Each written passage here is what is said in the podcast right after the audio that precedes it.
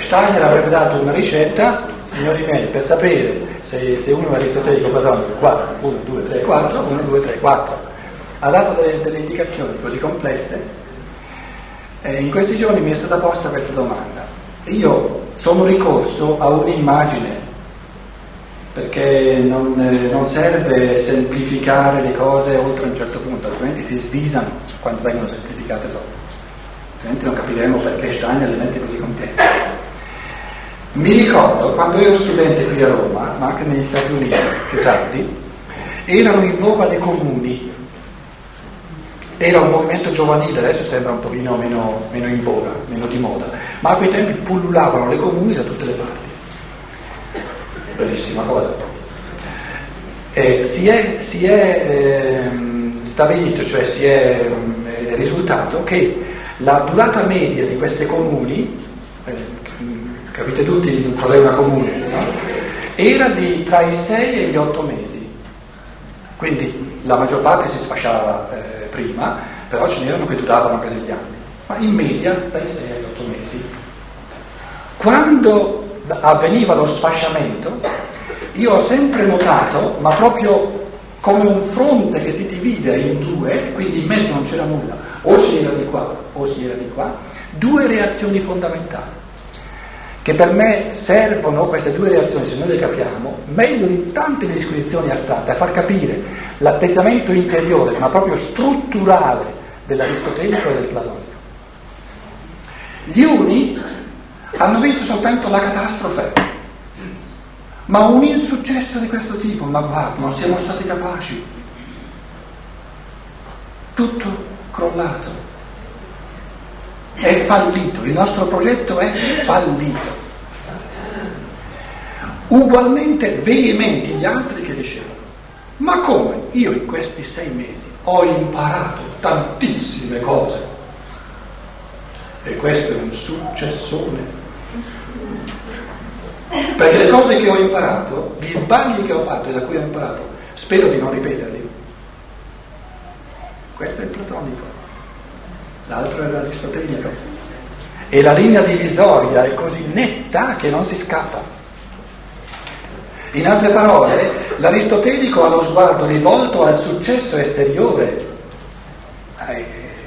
È la sua prerogativa, non è mica una cosa o positiva o negativa, è una prerogativa. E quindi una, una comune che si sfascia, lui ci vede un fallimento. Il platonico guarda al, al divenire interiore e non gli importa nulla se un assetto esterno dura quattro mesi o tre mesi o due settimane, non gli importa nulla, gli importa che il successo ci sia qui, quello è importante.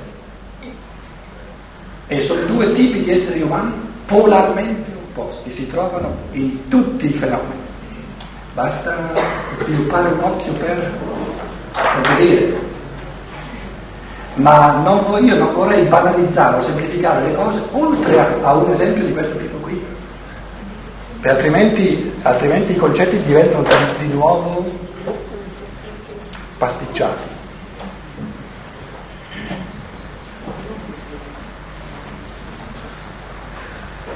Quindi tra l'altro, tra l'altro l'aristotelico faceva di tutto perché, perché eh, con, con, con, lo scotch eh, questa comune stesse insieme ancora perché non voleva lo sfacelo, no? e l'altro diceva ma avremmo dovuto andarcene un mese prima.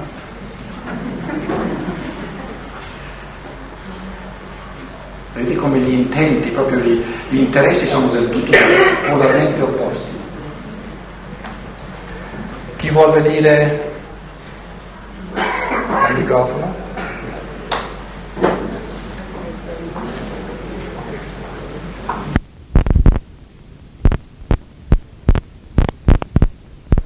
questo momento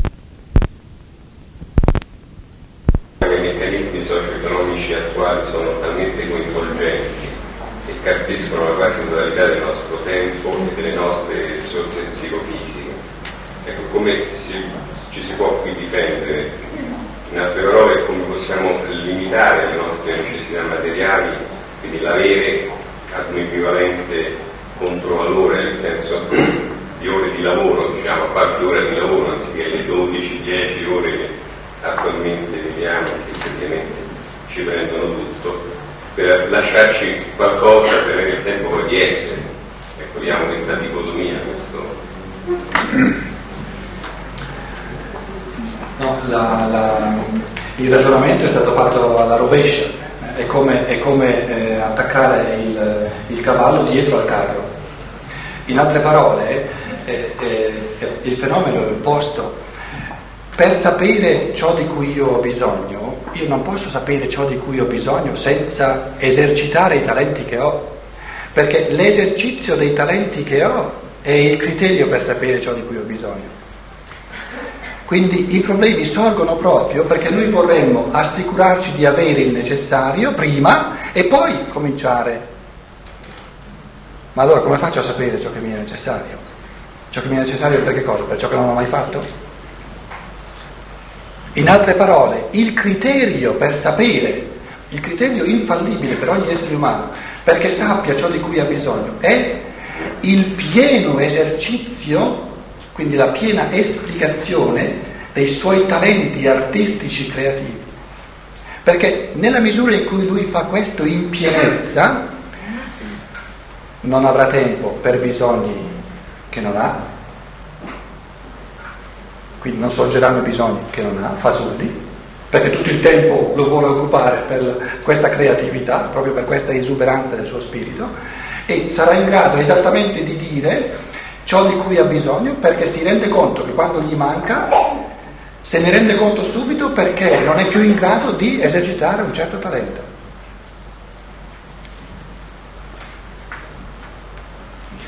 In altre parole, senza che, che ci adoperiamo a coltivare il lato positivo, cioè il lato creativo, il lato proprio dell'esercizio della libertà, non potremo mai omettendo la libertà, ci tocca di vivere il tutto della vita dal lato dei bisogni.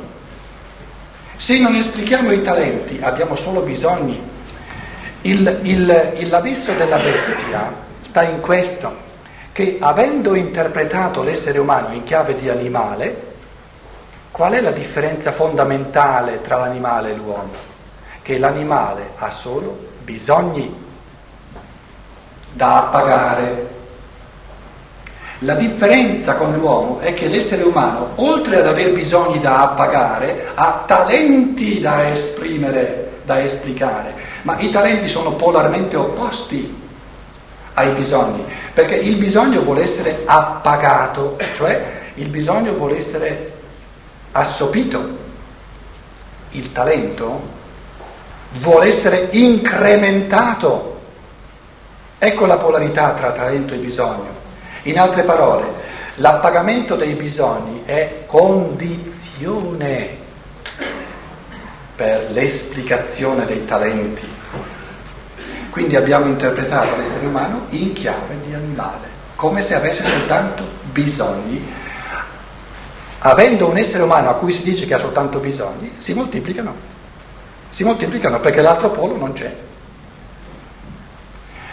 nella misura in cui si coltiva l'altro polo, che è quello di talenti che godono nel diventare sempre più forti, il bisogno non vuole diventare sempre più forte, eh, non sia mai, vuole venire appagato. La fame, che è un bisogno, non può diventare sempre più forte, viene appagato nel senso che la fame termina.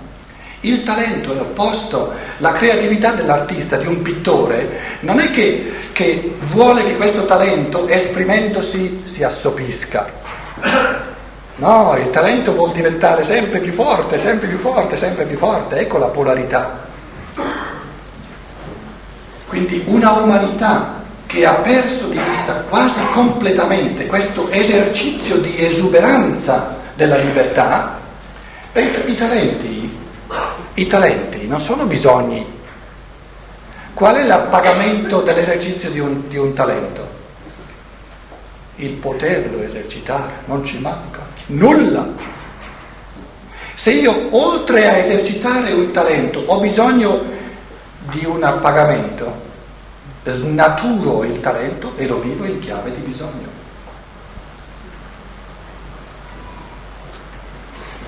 La creatività e paga a se stesso. una maggiore felicità di essere creativi. Non c'è. Stiamo facendo dall'essere umano un fascio di bisogni, perché ha perso di vista i talenti. Gli animali hanno soltanto bisogni da appagare. Quando un animale appaga tutti i suoi bisogni è a posto. Quando l'essere umano appaga tutti i suoi bisogni è un buon animale.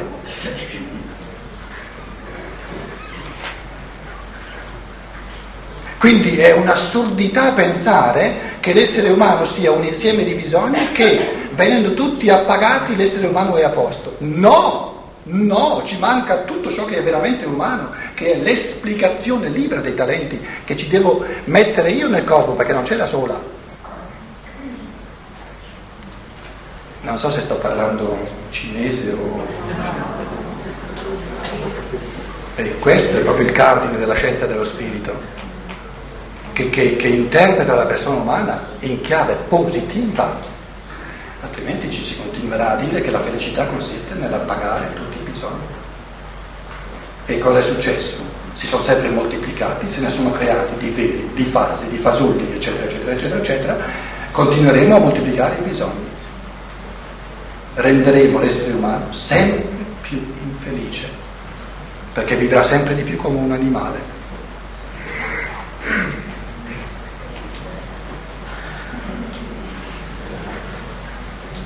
Non siamo d'accordo?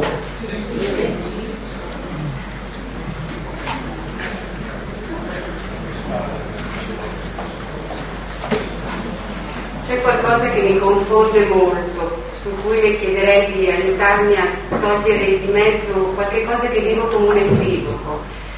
Eh, io non riesco a pensare che sia possibile individuare delle correnti di pensiero e ritenere che queste correnti di pensiero diventino emblematiche di quello che secondo me invece è un atteggiamento interiore che può eh, dire, essere uguale addirittura in due correnti di pensiero che si contraddicono. A me pare di capire che il materialismo non è una corrente di pensiero, non si incarna in una corrente di pensiero, ma si incarna in atteggiamenti interiori che ognuno di noi ha, qualsiasi sia la corrente di pensiero a cui si riferisce.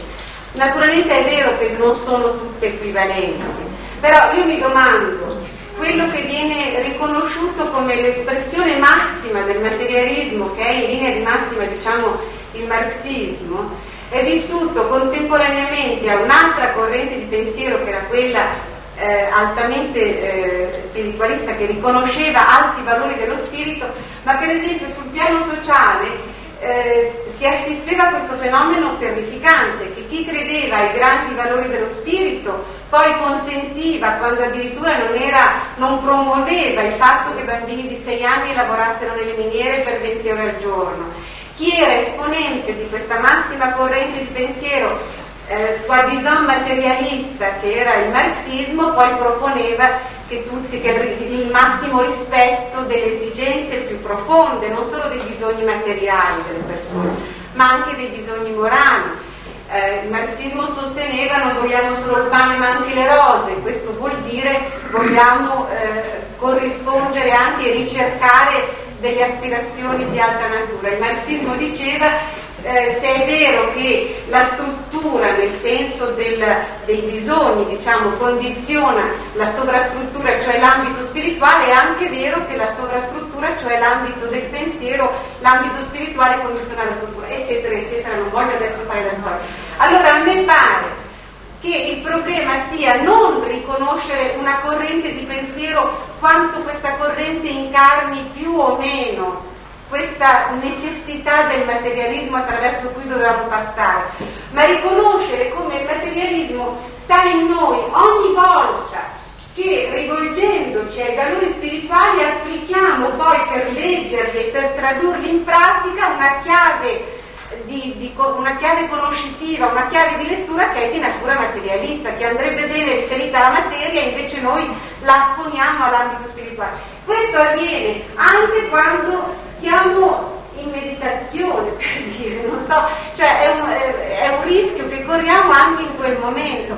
Allora non si tratta di individuare come dire, dei peccati storici, si tratta secondo me di riconoscere un atteggiamento interiore che è ovunque. Eh, io credo che Tommaso d'Aquino qualche volta si sia riferito alla materia con un atteggiamento spregiudicatamente oggettivo, non per questo è un materialista. Ecco, eh, mi piacerebbe spostare il problema, giusto appunto perché il problema poi diventa comunque morale, spostarlo lì dove è la sua sede, cioè dove agisce moralmente e non lì dove un evento storico consente un'espressione. Dire nel 1850 che sul piano sociale sicuramente la struttura ancora era più forte della sovrastruttura come potere di condizionamento significava dire una verità in quel momento, perché in quel momento era sicuramente così.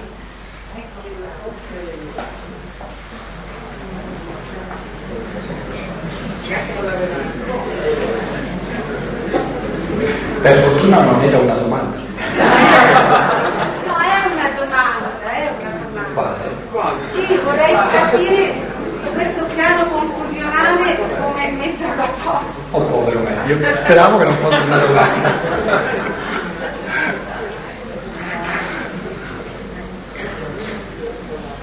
Io non, non ho dato torto a Karl Marx. Prima di tutto, Karl Marx in un certo senso ha detto eh, sono i fenomeni economici di ciò che si mangia, di ciò che si beve, di ciò che si può comprare, di ciò che si ha addosso, a decidere quali idee sorgono anziché l'opposto. Sono le idee a, a decidere eh, come sono le cose in campo economico. Però allo stesso tempo eh, ha cercato di convincere tutta l'umanità che le cose stanno così in base alle sue idee. Quindi la fiducia nella forza causante delle idee c'era. Il, il piano su cui ho dato ragione a Karl Marx era questo, che, eh, che non si può dire che non è possibile una causazione da parte del corporeo che ha un influsso enorme sullo spirito, perché dire questo significherebbe non, non osservare i fenomeni così come sono. Eh, in campo di medicina antroposofica, di medicina di Steiner, Steiner non dice soltanto lo spirito decide ciò che avviene nel corpo, lo spirito è la causa, il corpo è l'effetto, perché questa sarebbe una semplificazione eh, enorme dei, dei, dei, dei fatti.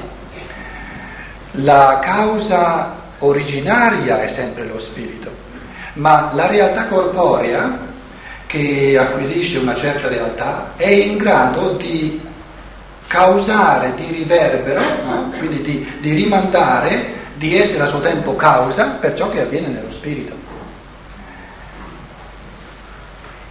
Ora, il carattere specifico del materialismo, nella misura in cui un essere umano è materiale o materialistico, sta in questo che c'è la possibilità che il corporeo determini maggiormente l'animico e lo spirituale, anziché che sia l'animico e lo spirituale a determinare il corporeo. Tutte e due le possibilità ci sono. Perché se, se questo essere umano capitola o eh, diciamo trascura la forza, il coltivare la forza dello spirito, questo spirito è debole, quindi si, si espone maggiormente agli effetti le cui cause sono nel corpo. Quindi Steiner non dice Marx ha torto, Steiner dice purtroppo per, di, per quanto riguarda l'umanità di oggi Marx ha grandemente ragione. Ma non è una teoria quello che Marx dice, è una realtà, è la realtà della maggior forza del corporeo sull'animico o sullo spirituale, anziché l'altra realtà della maggior forza dello spirito sul corporeo. La soluzione di questo materialismo non è un'argomentazione teorica, è una questione di divenire, una questione di, di trasformazione. Il materialismo non va confutato, va superato in chiave di autotrasformazione. Cioè se io sono in posizione materialista significa in me la materia è più forte dello spirito. Cosa mi serve dimostrare che lo spirito è più forte della materia se nel mio caso non è vero? Però sono in grado di superare questo materialismo coltivando la forza dello spirito. Non avverrà da, da oggi a domani, ma eh, l'evoluzione c'è per questo.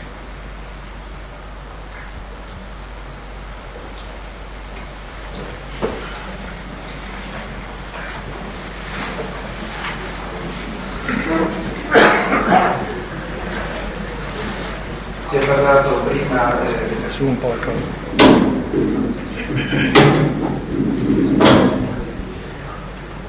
dell'uomo in stato di veglia e dell'uomo invece di notte eh, che ha delle esperienze diverse, a volte contraddittorie. Volevo sapere la posizione di Steiner circa il sogno, che noi addirittura possiamo ricordare. Sarebbe molto complesso entrare in merito a ciò che Steiner ha da dire sul fenomeno del sogno. Eh, da un lato si tratta di, di immagini che sorgono al momento dell'addormentarsi e al momento del risvegliarsi, quando eh, il corpo astrale e l'io, ritornando dentro al corpo eterico e dal corpo fisico, c'è un incontro tra il corpo eterico e il corpo astrale prima che entrino dentro al corpo fisico. In questo incontro momentaneo tra il corpo eterico e il corpo astrale sorgono le immagini di sogno. Un'altra affermazione fondamentale di Steiner sul sogno, e mi fermo qui perché eh, poi ognuno naturalmente deve studiarsi delle cose, è che un grave errore che si compie nei confronti dei sogni, nei confronti dei sogni è di ritenere le immagini la cosa più importante. Invece le immagini di un sogno sono la cosa meno importante. Importante è la sequenza drammatica di un sogno.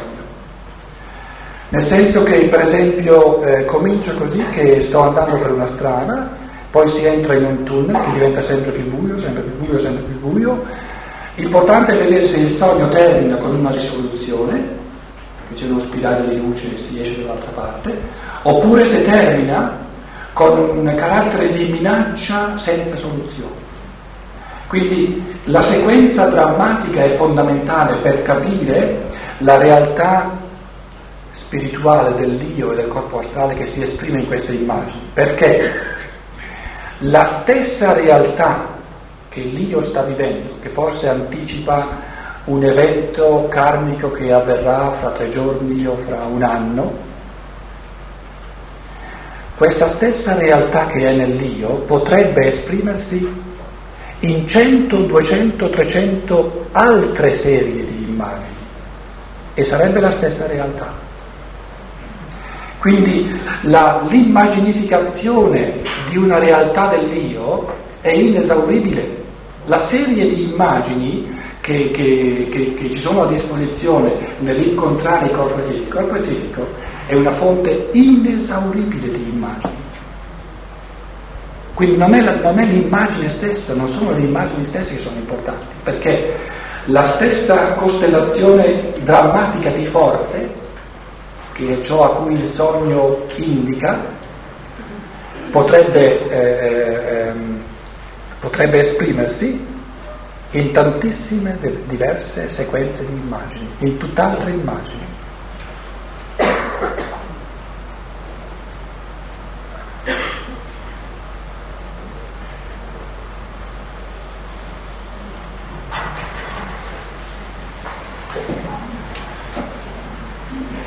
Qualcun altro?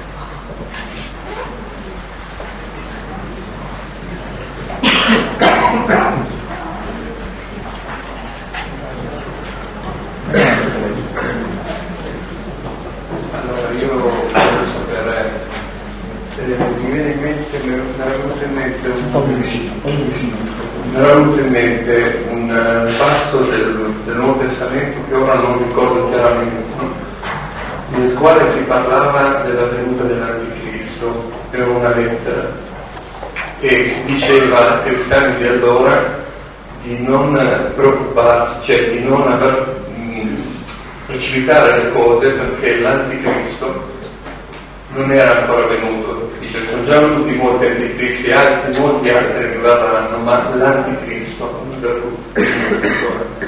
Ora mi domandavo se Arimane è questo anticristo, sicuramente è un anticristo, ma mi domandavo se Arimane è l'anticristo di cui si riferiva quello scrittore, o se è invece questo Sola che è stato dominato, nominato e che mi pare che l'anticristo è la parte negativa del sole. Quindi se è questo l'anticristo, si incarnerà anche lui allora? In greco ci sono tre, eh, anche nel Nuovo Testamento, tre parole diverse per esprimere ciò che è luciferico, ciò che è rimanico. Eh, Steiner dice soprattutto il Vangelo di Marco, è molto preciso, non confonde mai. Eh, tutto ciò che è luciferico viene chiamato diabolos, quindi diabolos è Lucifero, e Arimane viene sempre chiamato Satanas,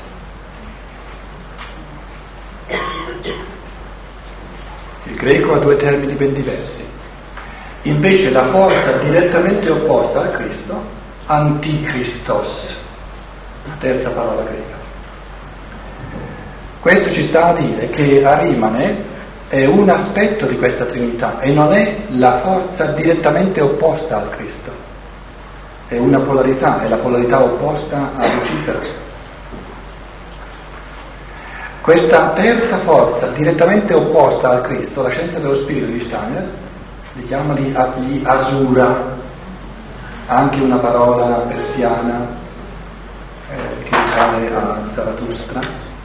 Quindi eh, gli Asura sarebbero la terza forza del male, oltre al luciferico e oltre all'arimanico. E noi viviamo oggi nei tempi in cui questa terza forza del male comincia, è soltanto incipiente nell'umanità, mentre eh, il, il, il, um, l'evoluzione prima di Cristo ha un carattere prevalentemente luciferico, l'evoluzione dopo Cristo, il nostro tempo, ha un carattere prevalentemente arimanico, ma andando verso la culminazione, andando verso il compimento eh, della storia, a partire da ora, sorge la terza forza, che è la forza degli Asura, sulla quale Steiner ha detto poche cose, è stato sempre molto parco, anche perché eh, descrivendo cose che riguardano il futuro remoto, ehm, si rischia di entrare molto nell'astrazione. Descrivendo stadi, stadi evolutivi del tutto diversi dai nostri, si diventa astratti, non c'è più, non c'è nessun riferimento alla percezione e perciò eh, la scienza dello spirito è molto guardinga eh, nel descrivere cose per le quali noi non abbiamo nessun elemento di percezione, perché non le potremo né comprendere né controllare e faremmo grandi teorie che non servirebbero a noi. Però ritorno a questo fatto che mi sembra eh, importante, che nel Nuovo Testamento perché è importante eh, sapere che il Nuovo Testamento è stato scritto da iniziati, i Vangeli sono stati scritti da iniziati, quindi sono testi esoterici, che c'è anche nella, nella stessa terminologia questa triplice forma delle forze dell'ostacolo, la forma luciferica, diabolos, la forma arimanica, satanas, e la forma direttamente opposta all'impulso del Cristo, antichristos.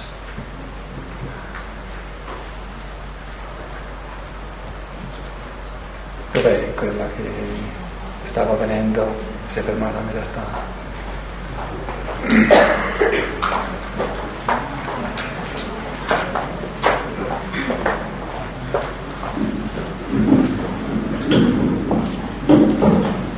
Eh, io mh, mm, vorrei provare soltanto a, a segnalare eh, delle, delle letture che ho provato a dare a questi anni eh, degli eventi che sono di alcuni eventi che si sono verificati in Italia. E, mh, ho riflettuto ad esempio sul fatto che eh, sono stati colpiti dei monumenti in Italia, cioè delle testimonianze del passato eh, dove soprattutto l'essere insomma, gli italiani, gli artisti italiani che hanno lavorato, eh, hanno lavorato ancora con quelle forze ispirate nell'arte, ad esempio alcune basiliche romaniche, una basilica penso qui vicino a Roma è stata colpita e a Firenze è stato colpito invece un, uh, un luogo dove erano conservate le testimonianze del Seicento che aveva però un'importanza architettonica ancora molto viva. E io ho percepito questa, questa aggressione come un'aggressione all'anima senziente diciamo, dell'italiano. In che senso? Nel senso che l'anima senziente eh, si rivolge diciamo, a, a, ciò che è artistico, a ciò che è l'esperienza ed è come se eh, negli ultimi anni si fosse perso per, eh, diciamo, per noi italiani questo ricordo di ciò che siamo stati, questa identità nella storia ed è come se questi eventi avessero voluto ricordarci chi siamo stati, cioè che storia abbiamo tracciato fino ad un certo punto.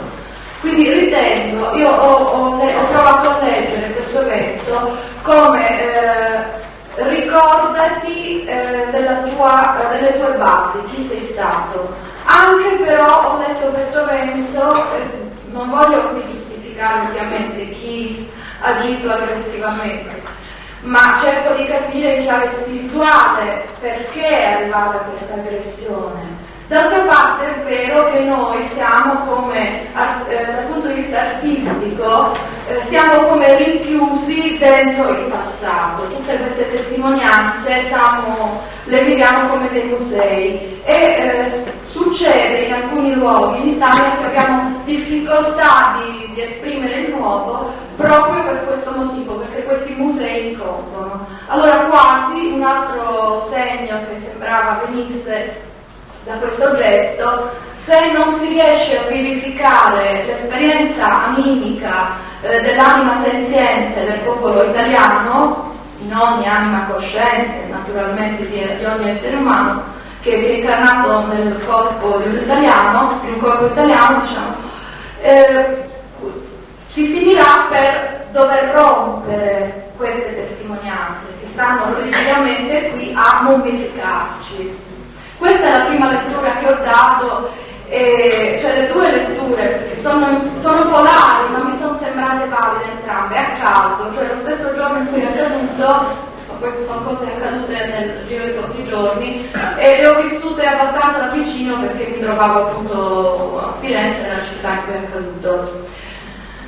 Questo è un, un evento specifico di qualche anno fa. Poi un altro evento che mi ha colpito è stata tutta questa trasformazione eh, nell'ambito di ciò che si è chiamato Tangentopoli e che eh, è accaduto diciamo, in questi anni c'è stato un bisogno di eh, togliere il torbido, tu hai usato prima Pietro la parola intorbida, intorbidamento per quanto riguarda Lucifero e sicuramente sui valori sociali e morali dell'essere umano, eh, noi siamo scivolati proprio per l'assismo, eh, non solo come popolo italiano, ma chiaramente come tutti come esseri umani di quest'epoca, ma specificamente come italiani per l'assismo, ad un'altra perdita di identità, eh, nel senso che nel senso che eh, abbiamo lasciato che dei valori falsi, e quindi del doppio,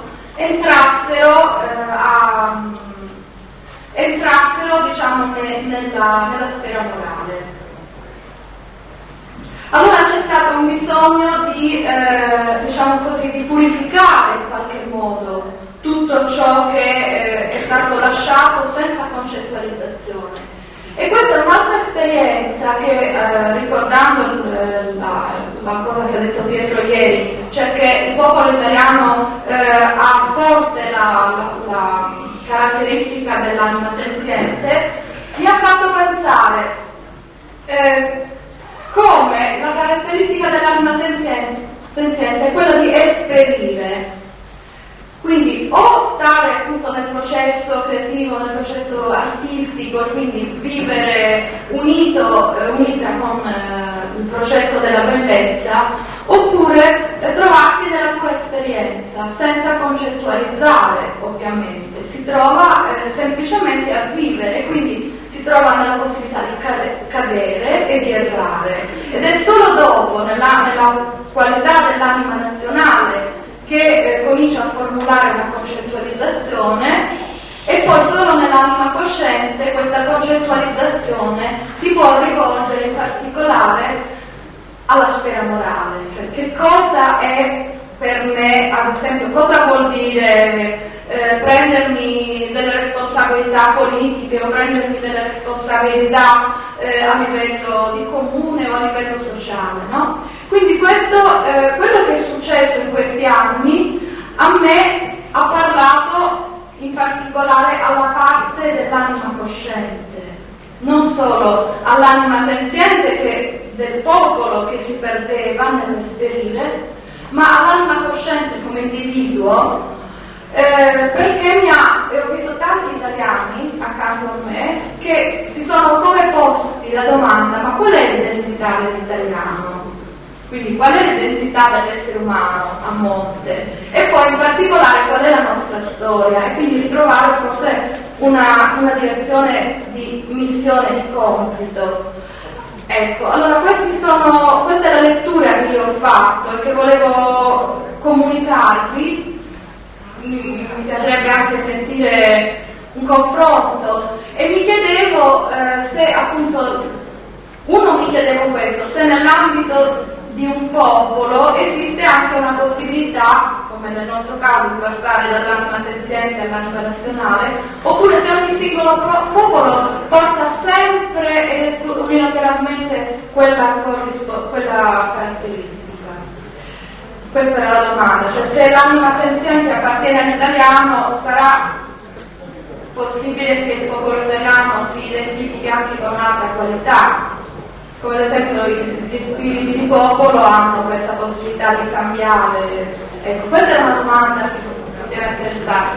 Invece una, un altro punto, no, basta.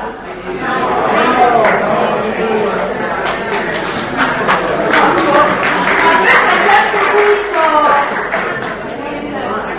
il terzo punto che volevo sollecitare invece è una domanda alla quale non sono riuscita a trovare una risposta, né pretendo di averla qui, però la voglio lasciare tanto in sospeso, perché è qualcosa che sta succedendo negli ultimissimi tempi e non so se è una statistica che vale per tutto il mondo, solo per l'Italia. Ho sentito molto spesso la notizia che vengono uccisi bambini, fino anche ad adolescenti, non solo bambini.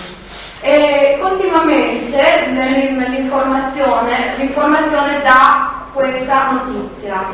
E anche qui mi sono chiesta eh, come mai succede questo, perché come possiamo pensare queste anime sono venute qui e vogliono andarsene, andarsene no.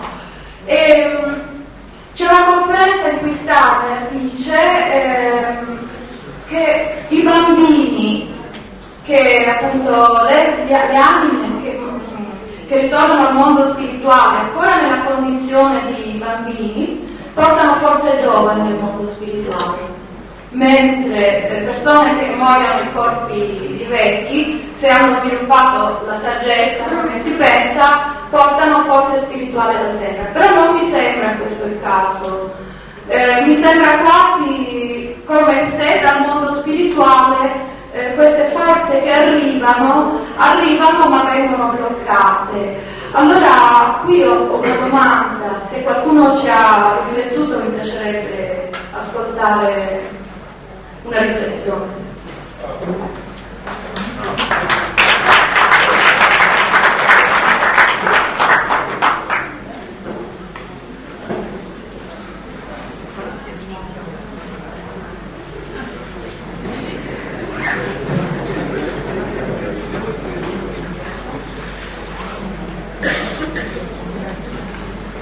vogliamo risolvere tutti i problemi.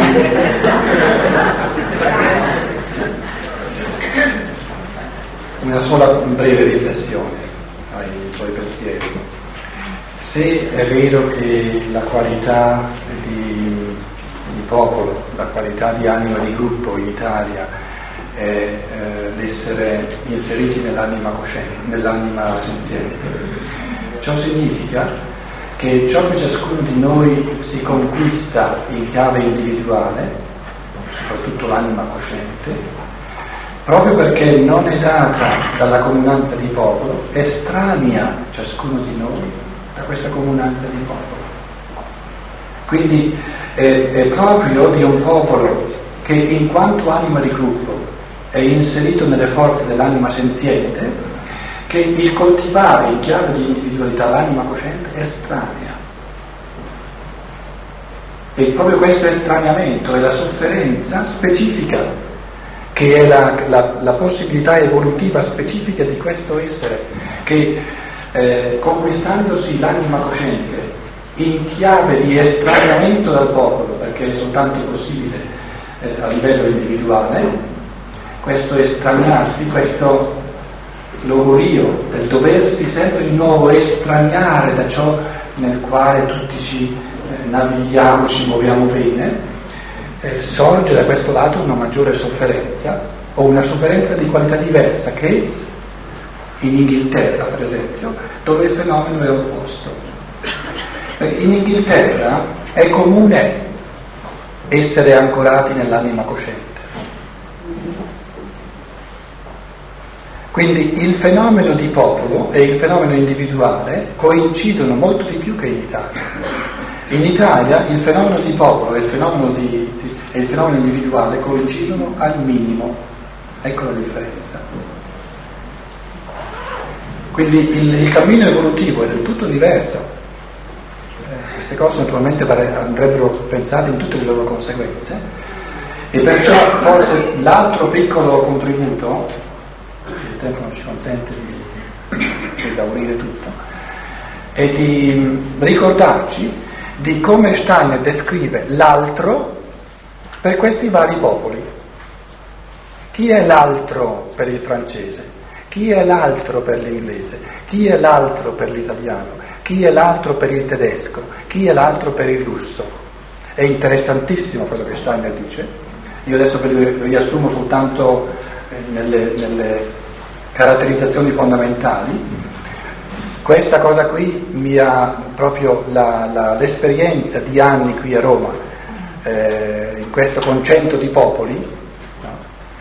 ma è la verifica proprio la, al 100% di ciò che Steiner dice. Per l'italiano l'altro è lo straniero, è l'estraneo. Per il francese l'altro è le barbare.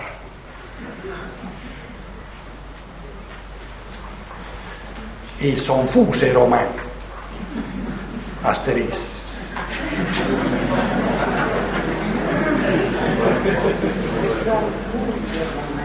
Il son fuse romani, sono barbari, capiscono nulla. Per l'inglese l'altro è il concorrente.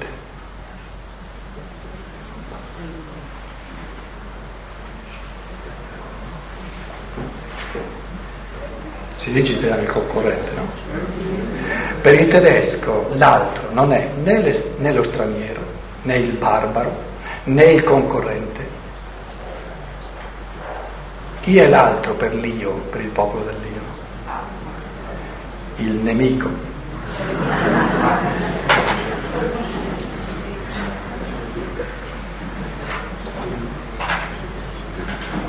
Dice guerra, lotta, dove io si misura con Dio c'è lotta. Può essere una lotta sana, può essere una lotta malsana, ma deve essere lotta. Io lo vivo quotidianamente, questa bella lotta, sempre tra io e io, questo misurare di forze tra io e io, una lotta. E per il russo chi è l'altro? Il russo è l'uomo che anticipa già il sé spirituale. L'altro è l'eretico.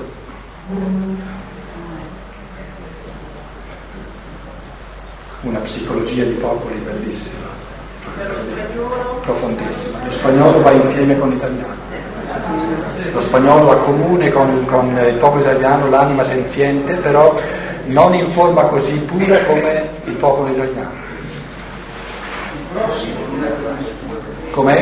Il prossimo non è per nessuno.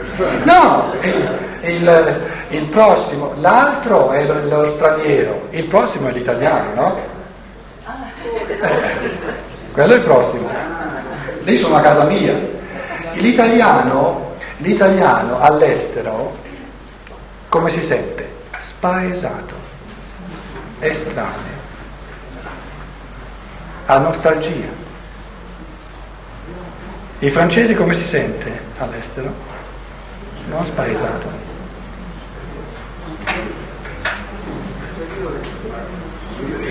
Eh? Superiore, bravi! Meno male che in questa, in, questo, in questa nazione c'è uno almeno che sa pensare. Meno male. Com'è? Queste qualità specifiche sono di questi popoli che io ho detto, gli altri sono sfumature. Per esempio l'olandese è una sfumatura tra il tedesco e l'inglese, eh? ma in forma pura sono questi popoli. In forma pura sono questi popoli che sono stati ricordati.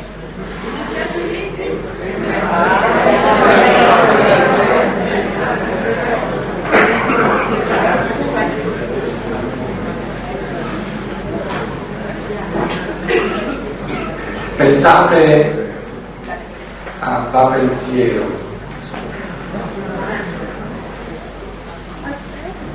Va pensiero sull'anima, c'è l'anima italiana, proprio forma pura.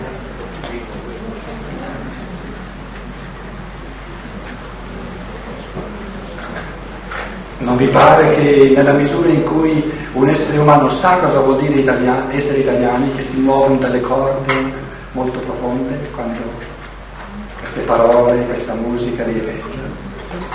L'italiano lo sa cos'è, un altro non lo capisce. È stata una proposta per fare l'inno, l'inno nazionale, no? Mi pare. È stata una proposta per fare l'inno nazionale. Eh, eh. Proprio concreta. Arpa d'oro dei fatidici vari.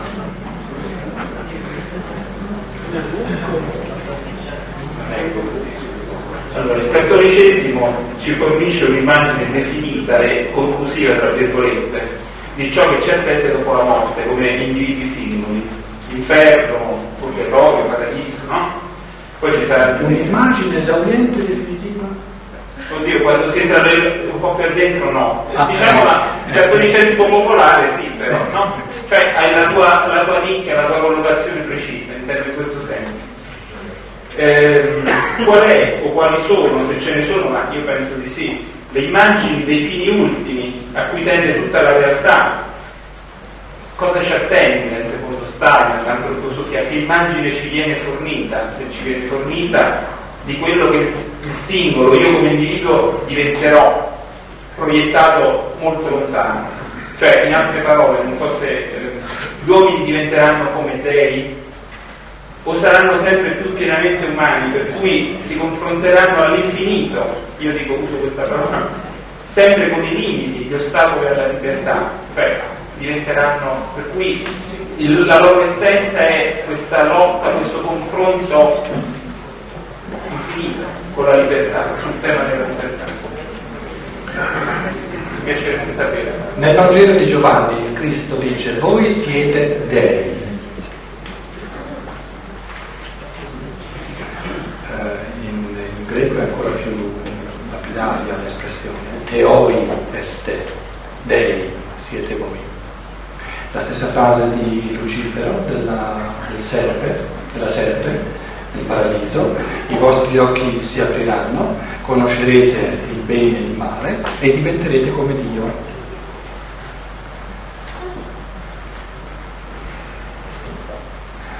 Cosa significa che Cristo dice voi siete dei e in base a questa affermazione poi decidono di fatti di ucciderlo?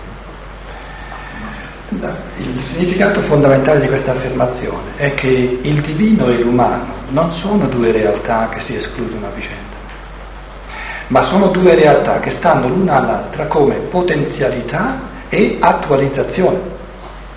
Quindi quando noi diciamo l'umano, esprimiamo l'essere umano maggiormente dal lato della sua potenzialità, di ciò che è già divenuto.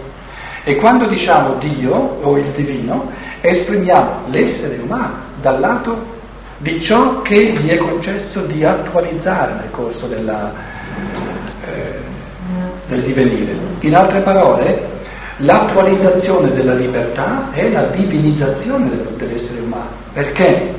Il concetto del divino, il concetto di ciò che è Dio nel Nuovo Testamento, non è riservato soltanto al Padre, altrimenti sarebbe inconcepibile che Cristo dice degli esseri umani voi siete dei. Il concetto cristiano neotestamentario di Dio è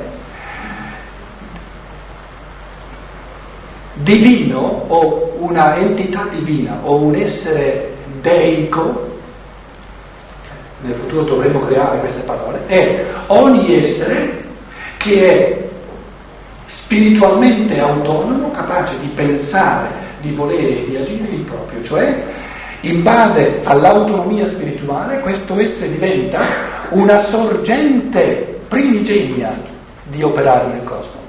Termina di essere soltanto effetto di ciò che altri esseri sono, diventa lui causa prima di qualcosa. Questo è il concetto di Dio nel Nuovo Testamento. Quindi ogni essere umano ha la potenzialità di diventare creatore della stessa creatività, non sarà sulla stessa scala, non sarà della stessa intensità, ma come natura è la stessissima creatività dal nulla del Padre dei cieli. Perché la natura divina è divina ugualmente dappertutto. E tutte le gerarchie spirituali, a partire dall'uomo, ma l'uomo soltanto incipientemente, perché lo è molto più potenzialmente che non nell'attuazione, ma poi dagli angeli, gli arcangeli, eccetera, sono tutti esseri divini, perché hanno in comune ciò che è comune a tutto ciò che è divino, che è l'autonomia spirituale di un essere individuale che è origine prima di un processo pensante e di un processo volente. Risponde questo alla sua domanda? Sì sono rimasto qui perché volevo, se, se posso, in qualche modo Dio si continua a confrontare con la libertà, cioè, voglio dire, un Dio che, siccome dai discorsi di ieri, da, da quello che aveva detto, ehm, per esercitarsi la libertà deve, non c'è libertà se non c'è il rischio di caduta e di perdita della libertà.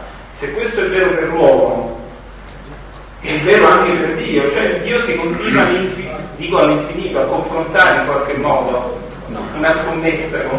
no, eh. no.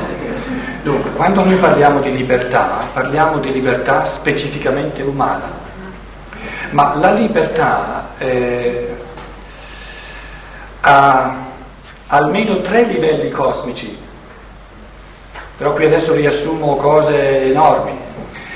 Eh, questi tre livelli cosmici si possono dedurre in chiave pensante a partire dalla, dalla, dalla struttura immanente della libertà.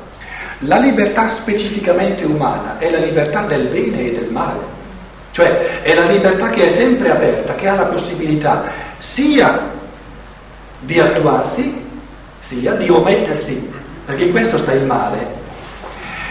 Ci potrebbe essere una libertà superiore? Certo, è una libertà non più capace di perdersi, non più capace di omettersi.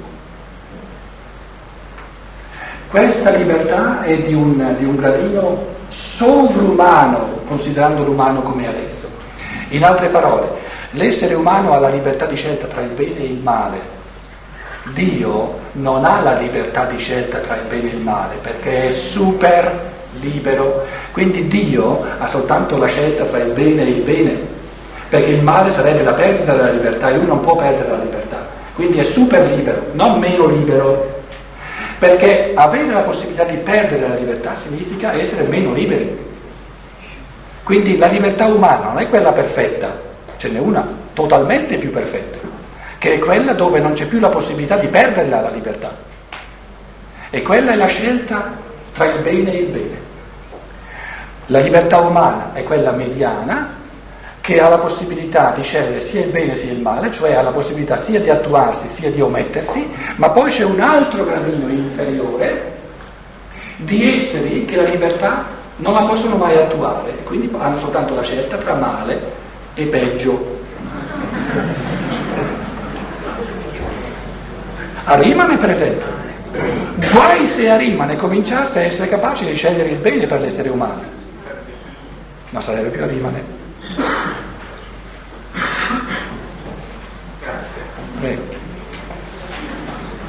Adesso che abbiamo risolto tutti i problemi, vi auguro a quelli che non hanno ancora mangiato una buona cena e agli altri una buona notte.